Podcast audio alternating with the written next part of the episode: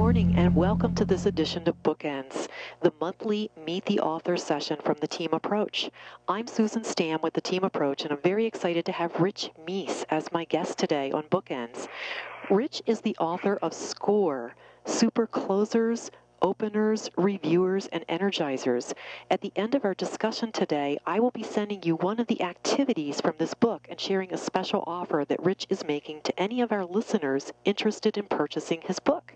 Grab a pen and paper to capture some of Rich's great ideas in this session.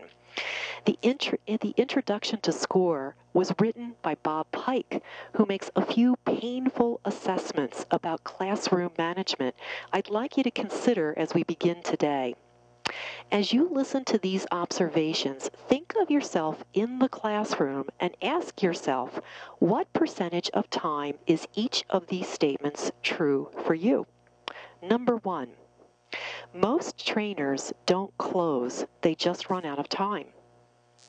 Number two, most trainers don't open, they just begin. Number three, the same is true for reviewing, it just doesn't happen.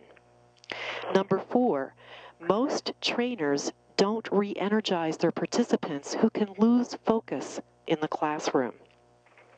As I read these statements, I found them to be more true for me personally than I'd really prefer to admit, especially to my colleagues.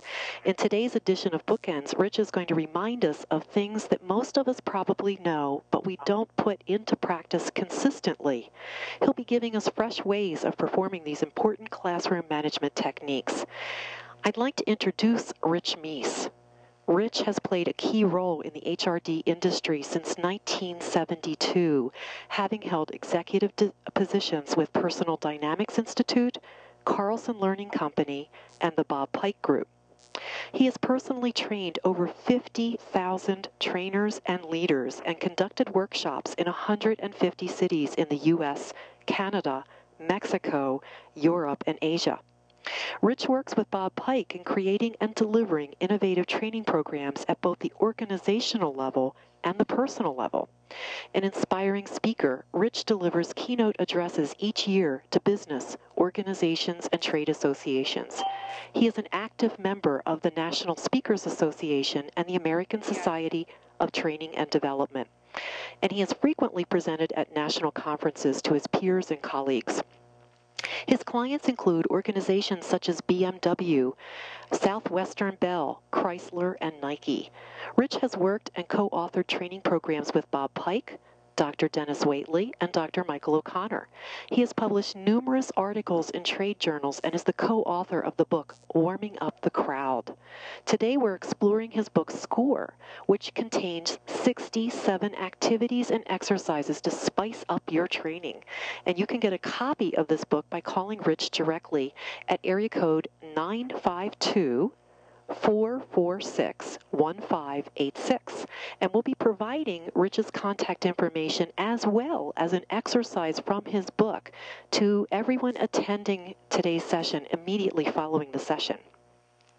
Rich, we welcome you to Bookends, and I'm going to turn it over to you to begin our session with one of the great openers from your book, Score.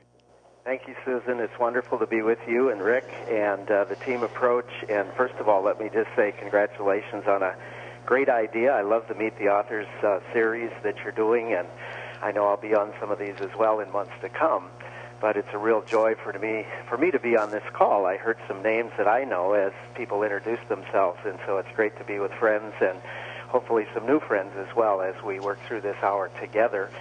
I have been involved in the training field for 30 years, and it's been my experience that most trainers do make the mistakes that you mentioned earlier, Susan, that our tendency is to not open, not close, not review, not energize as much as we could or should, sometimes because of time constraints, sometimes maybe because we don't know what to do. So my goal today, I guess my promise to the listeners, is that I'll share with you at least a dozen immediately practical, usable ideas. And my promise is that you'll take two or three that you can begin to use Monday morning if you're in front of a group of people. So I'd like to open with an opener for all of you listening. If you have access to a piece of paper and a pencil, grab that. If you're driving, please don't. and uh, and what I encourage you to do is one of two things. Number one, if you're wearing a watch, please slip it off, put it face down on the table, or slip it in your pocket so that you cannot see it. Or if you don't have a watch, I'm sure you have a cell phone handy. Uh, put that someplace where you can't see the face of that phone. I got it. And, and uh, what I'm going to encourage you to do is just take 30 seconds and, to the best of your ability, draw your watch, cell phone, putting I in as much detail as you possibly can. No detail is too small to overlook. I'm going to give you just 30 seconds to draw either the face of your watch or the face of your cell phone. No fair peeking. Go.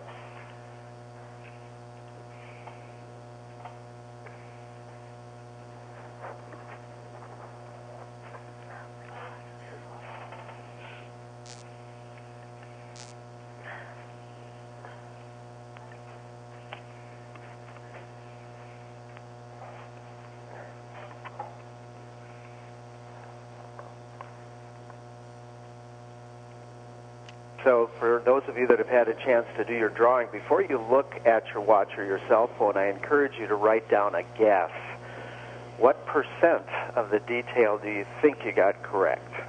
20%, 60%, 80% your guess. And Thank so, having done that, what I encourage you to do now is take a look at your watch and or the face of your cell phone and see how much of the detail did you actually get correct. Did you miss anything? Did you add anything that's not there?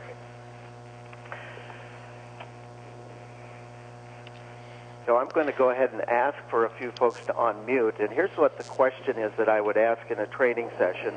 By the way, this would be an activity that I would use in a variety of training sessions, especially when I want to make the point about, well, rather than me telling you, let me ask you, what might be some learning points today is really aimed at people who do this work trainers, facilitators, presenters. What would be some learning points from the watch exercise in terms of drawing it that I could make about, say, adult learning or presenting, training, and facilitating? If a couple people would be willing to share, I'd appreciate that. how unfamiliar we are with familiar things. Thank you, Hal. That's And- Mark Finfrock, by the way. Oh, I'm sorry, Mark. Yes. Thank you, Mark. Yeah, how unfamiliar we are with familiar things. Here's a, a technique that I'll often use if I have a group coming in who may have some exposure to the topic. And they might be coming in with a been there, done that, got the t-shirt kind of an attitude. And I like to use the watch activity just to exactly the point that Mark just made, is that people feel like they know this stuff, and yet very often they're not all that familiar. I might ask at this point, so how many times would you guess you look at your watch each day? People would make some guesses, and then I always share the story of Walt Disney, who said, who, who did actually did some studies with his executives and discovered that the average exec looked at their watch about 16 times a day. And that's when he came up with the Mickey Mouse watch to remind his executives to make sure to keep it fun. That was one of their main objectives of, of their business. Obviously, it is one of their main objectives is to keep it fun. But the watch exercise is a great way to make some of those points. The other thing that I ask people to do at this point, and if you're willing to do it just for the duration of this call, I'd appreciate it. If you're wearing a watch, slip it off and put it on the opposite wrist. And or I ask folks that are wearing a cell phone, it on one side of your belt, slip it off, put it on the opposite side of the belt, or slip it in a, a different pocket. And for the duration of the time this morning, we'll ask you to do that. Well, the point I make with that is that usually when we're in a training session, it's about change. It's about asking people to try something new, to do something differently. And I always ask people, how does that feel on that wrist or on that opposite side of the belt? And of course, people say it feels uncomfortable, weird, strange. And so, as a reminder that change for a while is going to be a bit uncomfortable, keep your watch or your cell phone in this opposite place. So, Susan, there's a quick example of one of, I think, 15 openers in the book. It's one of my favorites. Um, I will use that fairly often. It's quick, it makes some good learning points, And typically I like to draw those out of the audience, as we did here. I think what you've illustrated for us, you know, a, a, lot of times we feel that we're so rushed. It seems like the amount of time that we're given to do training events today has been condensed, you know, further than ever.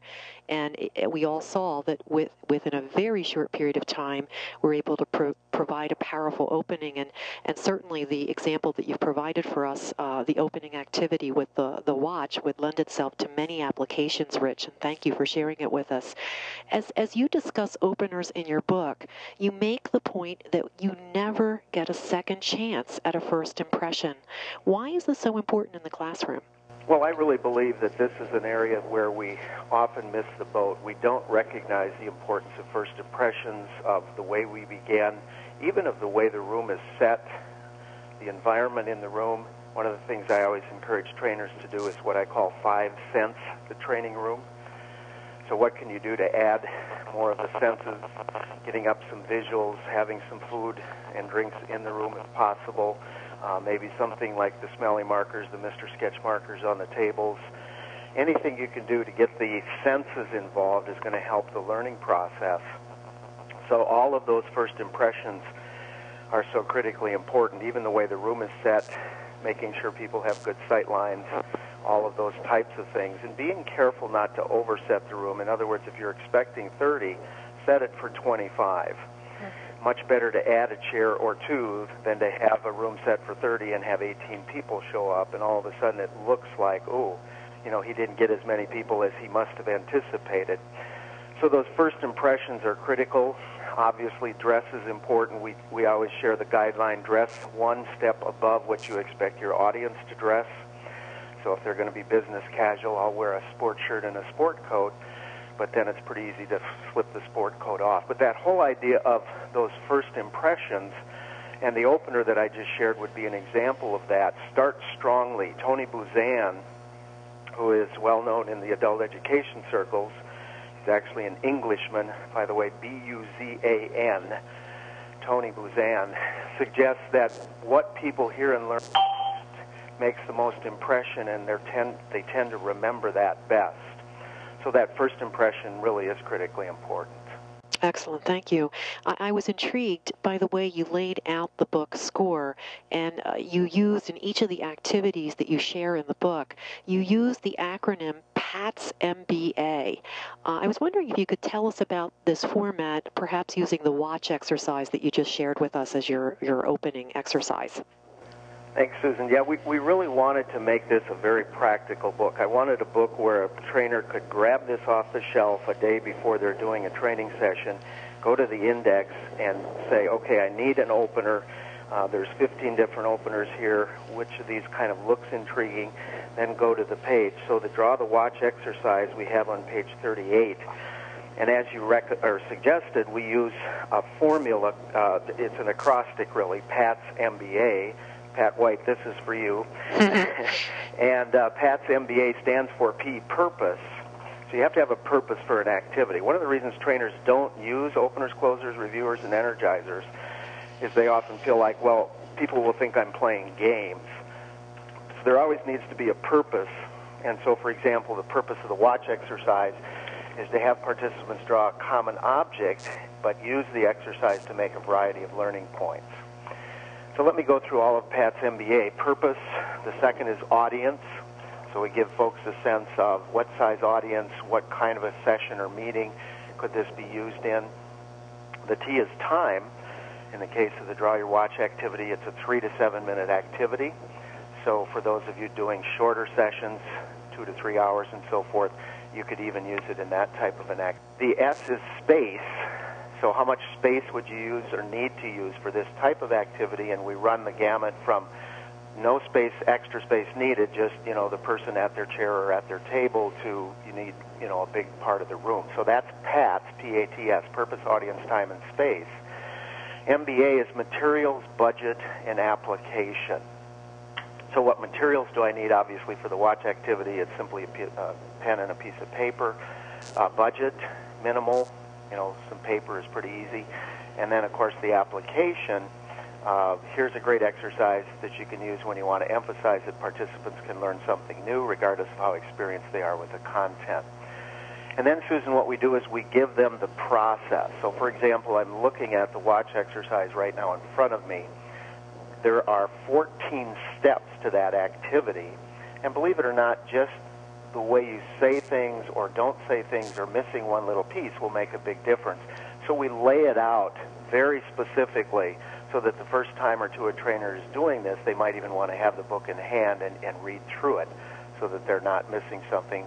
We end with cautions. Are there any cautions about this? The caution I give on this one, as I've learned recently, is that up to half my audience won't have a watch on anymore. Mm-hmm. People are using their PDAs or their cell phones for their watches, and so I'll invite them to draw the face of their cell phone. And then there's also a, a piece in the book called Variations. So, what are some variations? and I give the example of telephone training, sales training. Have people draw the face of a telephone, put the buttons down, and then they have to come up with what letters, numbers, symbols go with each button. And again, make the point that even though we use the telephone all the time, it's amazing how unfamiliar we are with that. So, Pat's MBA plus the process, the cautions, and the variations give people, I think, a nice way to grab that exercise and begin to use it immediately.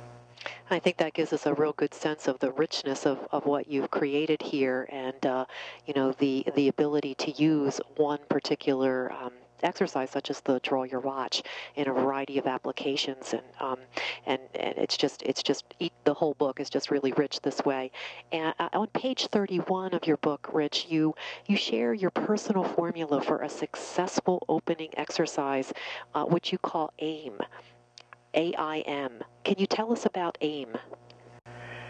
Yes, thank you. First of all, the A is attention, and we talk about getting the attention of the group, but not just attention, it has to be positive attention. So this goes back to the earlier question about first impressions. Make sure your first impressions are very good, but positive attention, again, is something that's going to engage the participants, etc.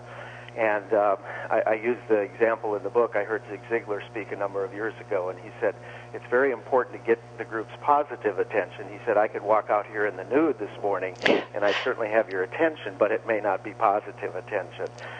So whatever we do in those opening moments needs to be directed to positive attention. I'm amazed, for example, how many times I hear trainers or facilitators start by saying something like, "Well."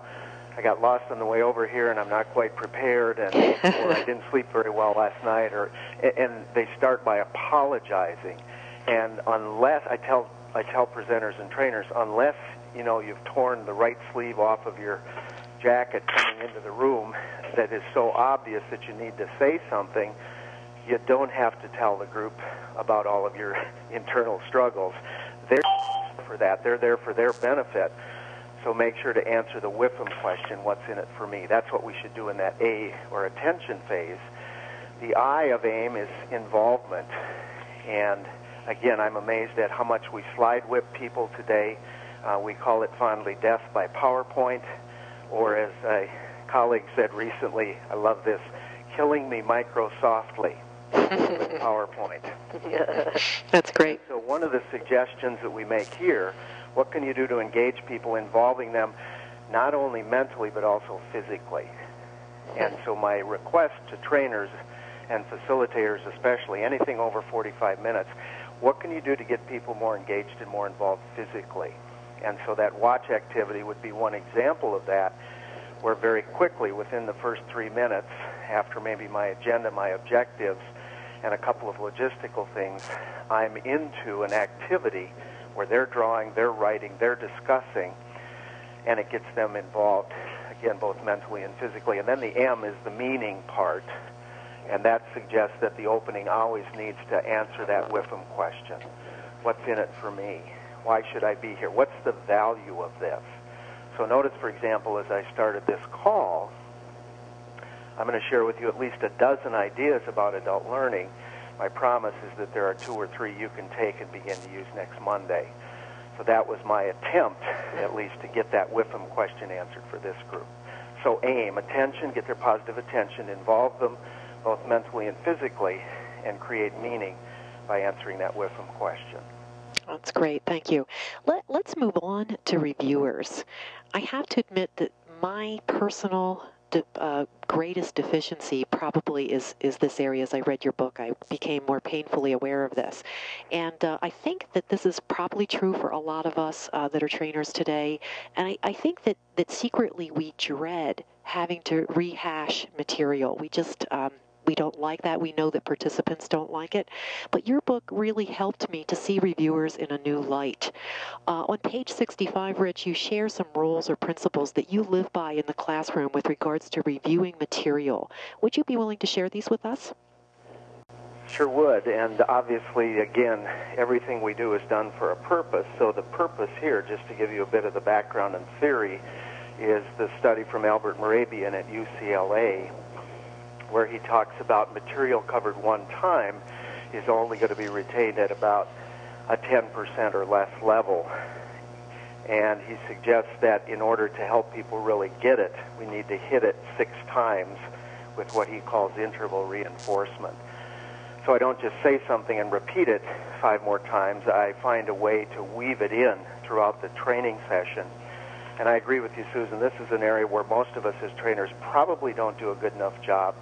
And again, before we talk about some key elements of review, one of the best things I've learned in my work with not only Bob Pike but other great trainers around the country is to break your content down into three sections. And the first section is basically what do your participants really need to know, feel, or do when they leave this training session? Because remember, that's what training is. It's defined as helping people develop knowledge, skills, and attitudes that are going to help them in their jobs, in their lives, whatever. So what do they need to know, feel, or do as they, what's the most important need to know content that they're going to be uh, needing as a result of this session? Then, then a second section be can be called nice to know. If I have time, if there is interest in a certain topic, can I put some things in a separate section of my workbook or my materials called nice to know and then we always have a reference section. We call it where to go. How do I get people to be thinking about where else they can go for additional resources? And so one of the keys to being able to review is just breaking your content down. Most of us are fire hosing people with content. And here's the key concept. Just because you said it doesn't mean they learned it. Hmm just because you said it doesn't mean they learned it. Any of us that have kids or grandkids would know this, right? But also, in the training classroom, Mehrabian's research says, hey, you hit it one time, they're going to remember less than 10% of that. So, we need to review. We need to revisit, and we like that word even better. Review kind of signals that I'm going to cover it again as the instructor. Revisit says, let's get the group going back through it. So the principles for review is start early and often. In other words, if you have key content, hit on it a number of times. We suggest avoiding the R word. So we don't call it review. Because what does the human brain think when it hears review? Boring. Boring, and they're done that, etc. So do a lot of it, don't call it that, and then use a variety of ways to do it. Mm-hmm.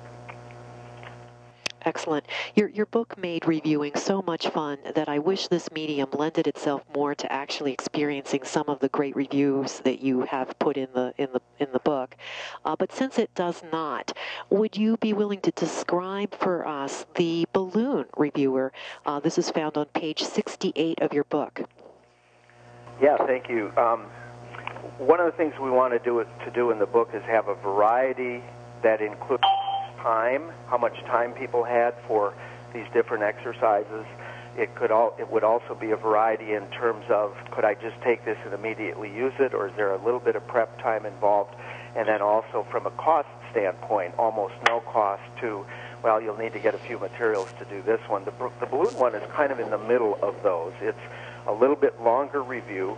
It's, this would be great, for example, um, we work with a lot of trainers in the pharmaceutical or medical equipment industry that are bringing sales reps in for two weeks of training. So you got people in rooms for two weeks. Gosh, they run them eight, ten hours a day in my experience. And so you need things that are active and engaging. So here's about a 10 minute review. It does require a little bit of material and a little bit of upfront preparation. So imagine that I'm doing a sales training class. I, I get some 12-inch balloons and permanent markers. The Sharpie is probably the best for this. What you do is you blow up the balloons, tie them off, and then with a permanent marker, you can actually write your review questions right on the balloon. So, for example, what are the six steps of the 8 ink sales process that we teach here at XYZ? Um, what is one of the most important first steps of approach or first uh, things to do in the approach step, etc. So you write a, a series of questions on balloons. At some point, let's say it's day two or late in the day, and you just need some energy and you also want to do a review activity, you get the balloons out, you get people standing, they start batting their balloons around the room. When you yell stop, they grab whichever balloon is closest to them and then quickly going around the room, the person reads the question on the balloon, and it gives everybody a review. It's obviously energetic. We give a variety of variations in the book. For example, you can play several rounds, you can award points. Uh, there's even a way to play a baseball game with, with this particular activity. The other thing I've found on this one is that sometimes people say, well, gee, that means I'm either carrying a bunch of balloons to a place or blowing them up, you know, when we get there, that kind of a thing, um, and having to write all these questions on them. Sometimes you just write questions on a slip of paper and a small slip of paper and slip it inside the balloon and then blow it up, it, it accomplishes the same thing, but you're not having to do all that writing, you know, at the at the location but it's an example of a medium time element, a little bit of cost, a little bit of preparation time, one of the activities. But again, you're doing those key things of getting people actively engaged. There's physical movement, physical activity, and also reviewing that content multiple times.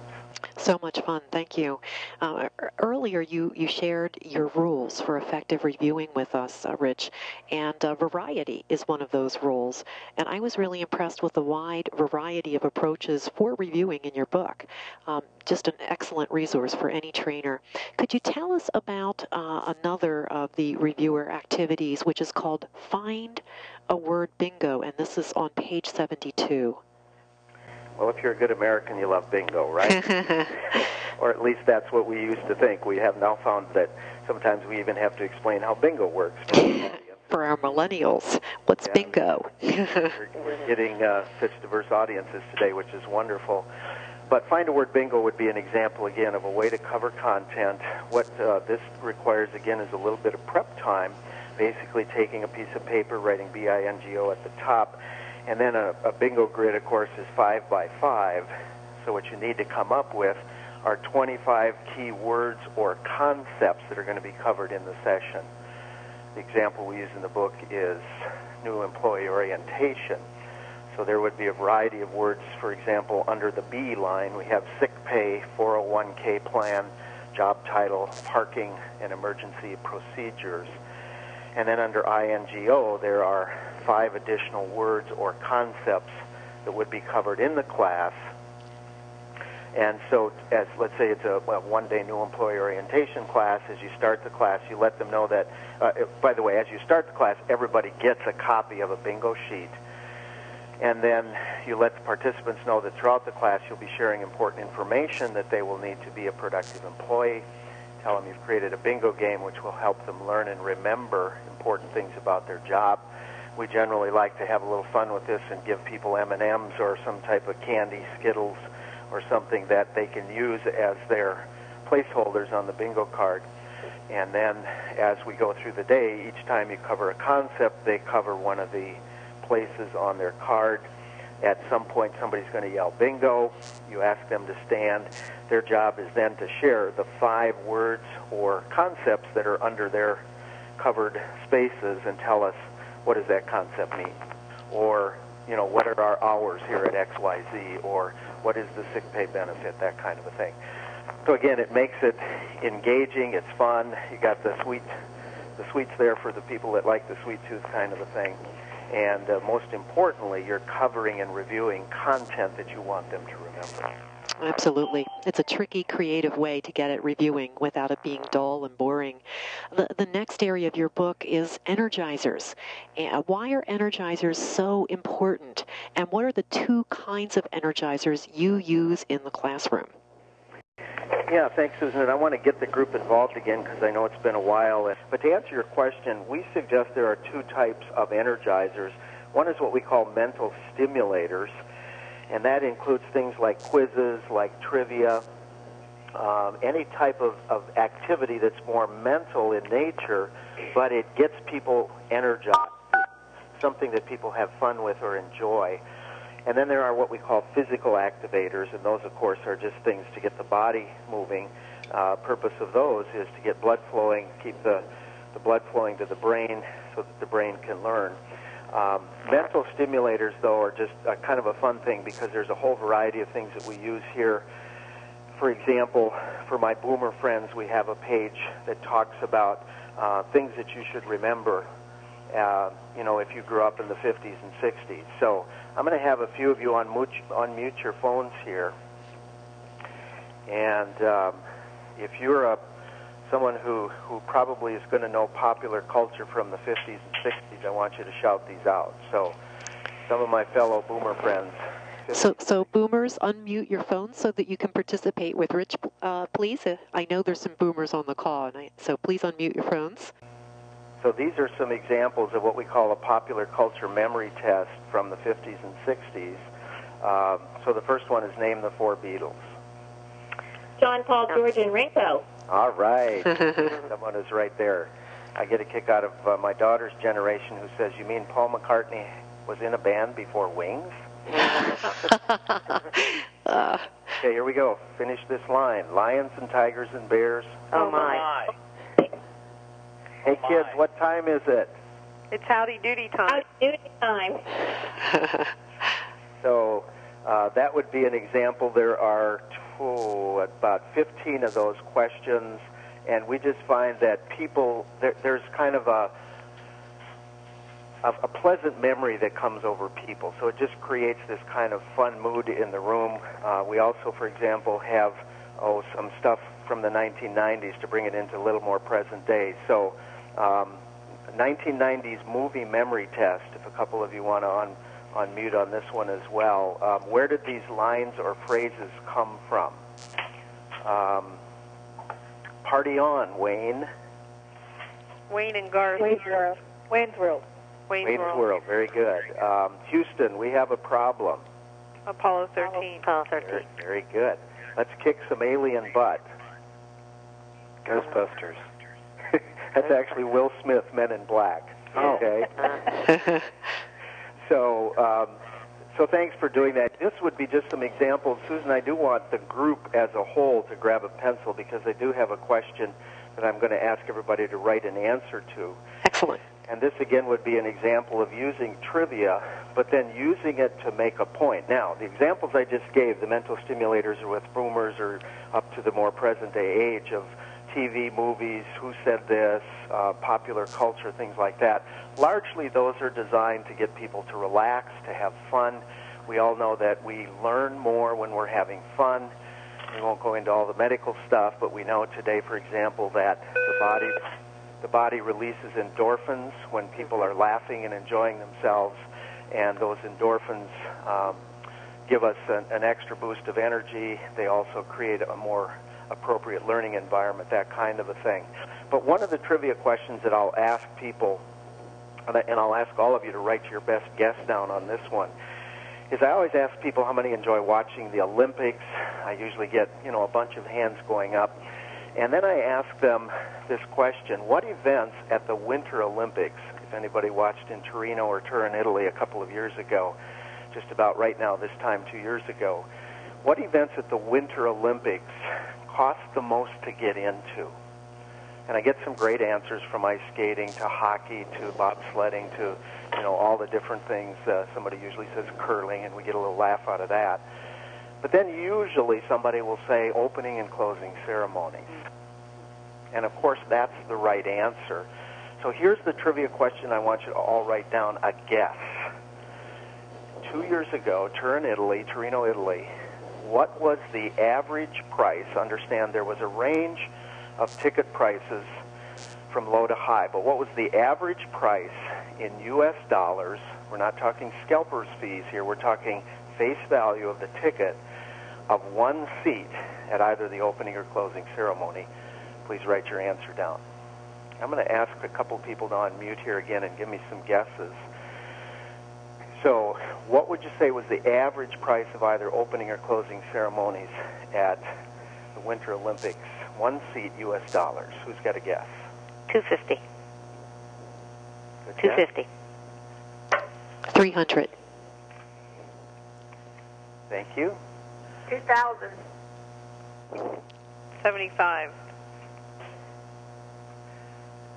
And and this is pretty typical. Thank you. We get we get some generally uh, lower guesses. We'll get a couple of higher guesses. The price range was four hundred to thirteen hundred and fifty dollars. Wow. So if my math is right, the average price is eight hundred seventy-five dollars. And Susan, here's the point I like to make.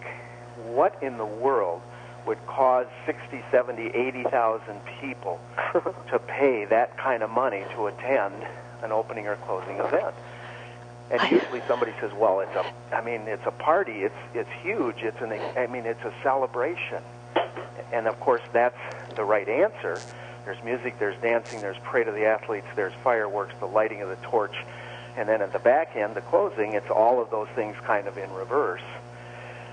And my whole point again is the importance of opening and closing. So that's a quick example of a mental stimulator, but I can also use that to make a point. And I mm-hmm. tell trainers, so here's the point.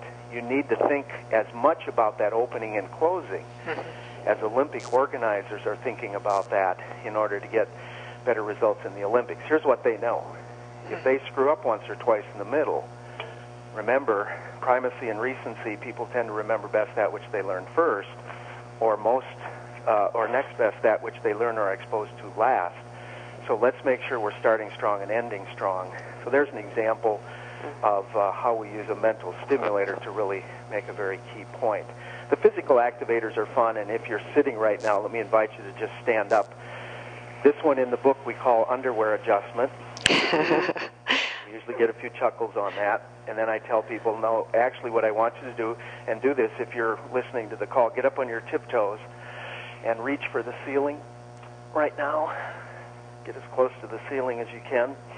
If you're holding a phone, don't drop it, but hold your other arm out or hold your arms out so that you're reaching towards the walls. And I tell, tell people, see if you can touch the walls on either side. And get your arms moving in a circular motion, get those shoulders moving. Just to have fun, I usually tell people, get your hips moving. Probably have a little bit of music going on here. And then I say, if you're really good, touch your toes. Laughter. And uh, thank you. High five your neighbor. Say, I'm glad you're here and have a seat. And again, I think we don't, we, I think we underestimate the value of movement in the mm-hmm. classroom. Most of our training is too cerebral and too sedentary. And what we know is when we get the body moving, we get more blood flow, the brain gets more oxygen, people will learn more. Mm-hmm. So just occasionally doing something like that, especially afternoons or mm-hmm. long sessions, or even if you're doing evening sessions, that would be something you might do. Following those very high calorie, high fat lunches as well. well, well, thanks for those. Those are just excellent examples. And um, you started to talk about closing, and we're, we've reached that point. Um, uh, we mentioned earlier in the call that we would be sharing one of the activities from SCORE as a thank you for each of you attending today. And our final activity is, is um, the one that you are going to be receiving following today's session. So I, I, say that because there's a lot of detail to this, and I want you to be able to fully participate and not be trying to, you know, frantically write notes. Uh, you're going to receive this following today's session, and uh, this particular activity is called the Mind Reader Close. And Rich, would you uh, would you lead us through this this activity? Thank you very much. Well, ladies and gentlemen, we've been together for 45 minutes, and I think I'm really getting connected to you all now, and so I have a sense that I could probably read your mind. So in a moment, I'm going to ask you to close your eyes. I promise this won't hurt or won't embarrass you in any way. But I'd like you to not write anything down, but close your eyes and just follow along through this exercise. So, uh, telephone audience, if you'd be willing to participate, thank you for doing this. Go ahead and close your eyes. And I'm going to ask you to do some exercises with me. First of all, mentally choose a number between 1 and 10. Please do not select 1 or 10, but any number in between. Now multiply that number by 9. You should now have a two-digit number. Then if you would add those two digits together, please. Add those two digits together. Again, you should have a one-digit number, and now you're going to subtract 5 from that number. Subtract 5 from that number. With your number in mind, please now turn your number into a letter. Here's how you do this. It's fairly easy. If you have number 1, your letter is A. If you have number 2, your letter is B. Number 3, your letter is C. Number 4, your letter is D, and so forth. Turn your current letter number into a letter now. Now, think of a country in Europe that starts with that letter. Next, take the last letter of that country and use it as the first letter of an animal. The last letter of that country and use it as the first letter of an animal. And finally, use the last letter of the animal you just thought of to name a color. To name a color. The last letter of the animal to name a color. Ooh, ooh, I'm getting a real strong sense here, Susan and group. Um, what I can tell you all is that there are no orange kangaroos in Denmark.